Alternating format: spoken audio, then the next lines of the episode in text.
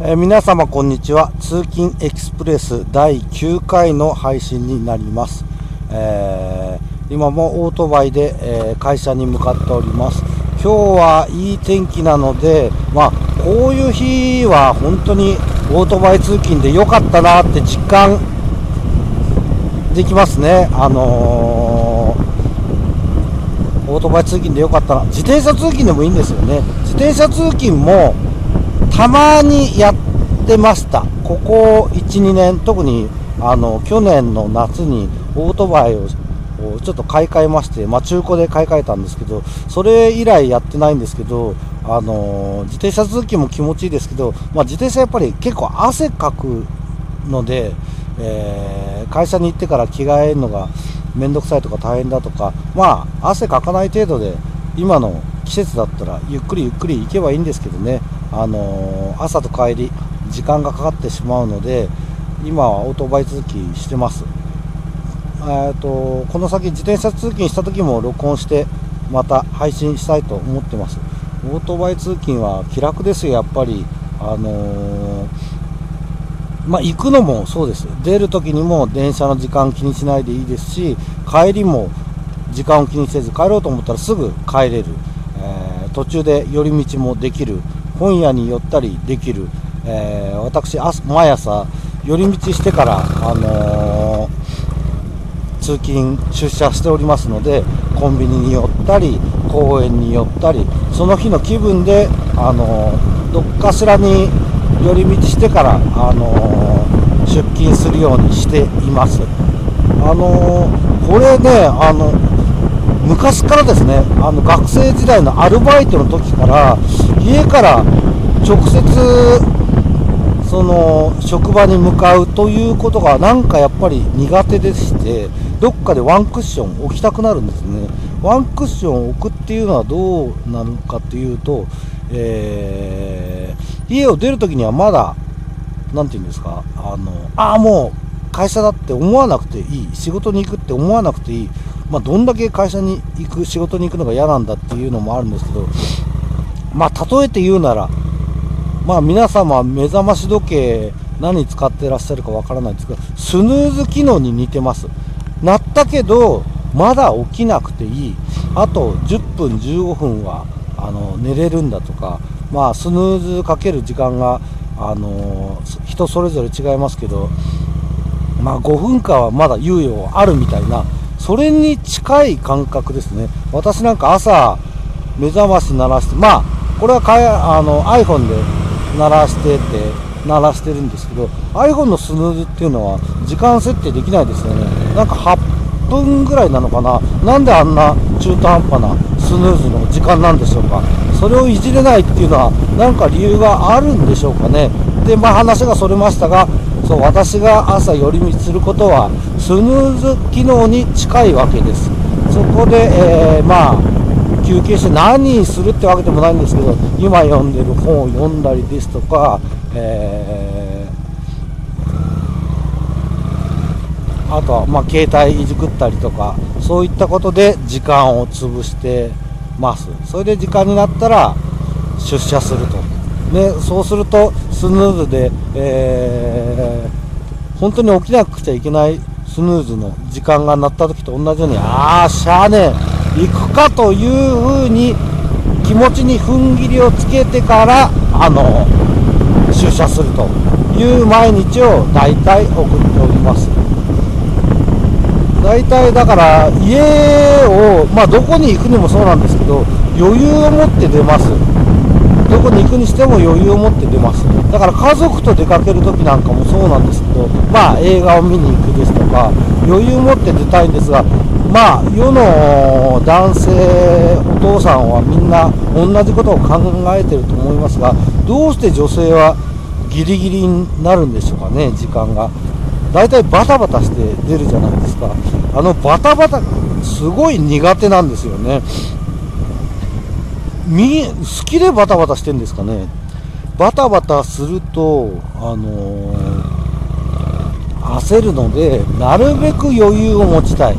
あのー、バタバタするともういろんな忘れ物多くなるのでそういったことをするのも嫌ですしなるべく余裕を持って出たいと思ってます。人を待たせるよりは待ってた方が気が楽なので、あのそういうのもあります。これっていうのは性格っていうのもあるし別にそうなんですよ。あの早く出る余裕を持って行動することが、えー、正しいとかって思ってやってるわけではないんですよね。自分の気持ちがざわざわするのでそれを抑えるために余裕を持って出るわけです。まあ、私、ランニングしたり、まあ、読書もそうですし、まあ、ヨガというか柔軟体操をしたり、まあ、いろんなこと、あのー、手をつけたりするんですけどそういうのはみんなその後気持ちがいいとかなんか気分が落ち着くとかそういった気持ちを落ち着かせるっていうことが第一ですね、えー、どんだけざわざわしてるのかっていうのはまあそれはあの私のキャパシティが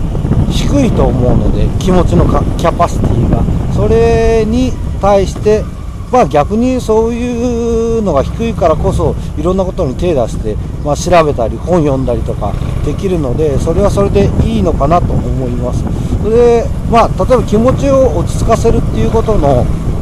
もう一個最近あの思ったことがあるんですが例えばちっちゃい頃小学校の頃ってなんかいろいろ想像しなかったですかね。あのあ何でもいいんですけど例えば自分は選ばれた勇者なんじゃないか。あまあ、中二病的になっちゃってちょっと恥ずかしいんですけどあれなんですけど、まあ、例えば悲劇のヒロイン、ね、自分だけは兄弟とは違って橋の下で拾われた子なんじゃないかですとか、えー、本当の両親は別にいるですとか病院で赤ちゃんの取り違えなんかまあ全部なんだそのこと言ったら本当にそういう方に失礼になってしまうんですが、まあ、とにかく、まあ、宇宙宇宙人にね UFO でさらわれたりしたら怖いなとかそういうのありますよね。そういう想像大人になるとなかなかしなくなってくるんですが、あのー、そういう想像っていうのも結構子供の時って入り込めるじゃないですか。空想妄想。妄想というのはなんかあのマラソンやったり本読んだりとかと同じように、えマラソンランニングですね。体動かしたりスポーツしたりというのと同じように心の心を穏やかにする要素の一つなんじゃないかなって最近考えるようになってます。まあ、このラジオを誰に向けるではなく、えー、配信しているのだってなんとなく、まあ、楽しいですね。そんなに大げさにまあ考える必要はないんですが妄想は体にいい心にいいっていうのは思います。心配事ばっかり考えてるとあのやっぱり心が救急になってしまいますが皆様もっと妄想したら妄想は体にいいんじゃないかなってまあ僕が何の専門家でもない私が言うのもなんですがえー妄想はとっても体にいいんじゃないかな心にいいんじゃないかなと思います。ね空を見上げてて今は今日はよく晴れてるんですが雲がちらちらっとありますね。そうするとなんとなくふわーっと浮かんで、えー、あの雲の中をヒューッと飛んでいくことを想像したりですとかあの、遠くにね木があるなあそこには鳥がいるな鳥が飛んでるなえー、家族なんだろうか何だろうか、えー、私生き物にそんなに興味はないですがそういった妄想をすることは悪くないと思いますね。なかなか普段の生活に、まあ、追い立てられる気持ちが追い立てられることが多いのでそういった妄想っていうのはなんか現実逃避というとなんかマイナスに聞こえますがそういったことは非常にいいんじゃないかと思うので、えー、妄想を推奨しようかな、まあ、自分に推奨しようかなと思ってます。なんか面白い妄想が浮かんだらあ今度このラジオでも話したいと思います。妄想しようと思うとまあいろいろありますよね。いろんな看板見たり公平みたいな。もう本当面白くないことしか浮かばないので大して喋れなくてすいません。あのー、山田うどんの看板はなんでやじろべえなんだろうかとかそういった企業の看板お店の看板とかもなんか理由があるんでしょうね。うーん。どっかのデザイナーが作ったのか社長の生い立ちに関係してるのか、えー、その会社のある本社がある土地に関係してるのか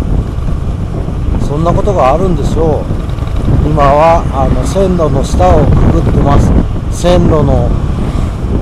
立体はな。コンビニも24時間じゃなくなるんだな。まあ夜中私行かないであんまり関係ないな。不便はないな。っていうことはまあそれはちょっと妄想からずれてきましたね。あのー、あと収録終わりまでは45秒ですか。うん。ここの右をこの次の信号を右に曲がったらホームセンターがあるのか。あそこの自動車のディーラーのディーラーの車売れてるんだろうか。今流行ってる車は何なんだろうかね。軽自動車専門店があります。木があっていつもはカラスがいるけどカラスがいない。カラスもやっぱり冬はあんまり活動しないのかな。おあと10秒で放送が切れます、えー、皆様妄想いろいろしてみたらいいと思いますよ。さようなら。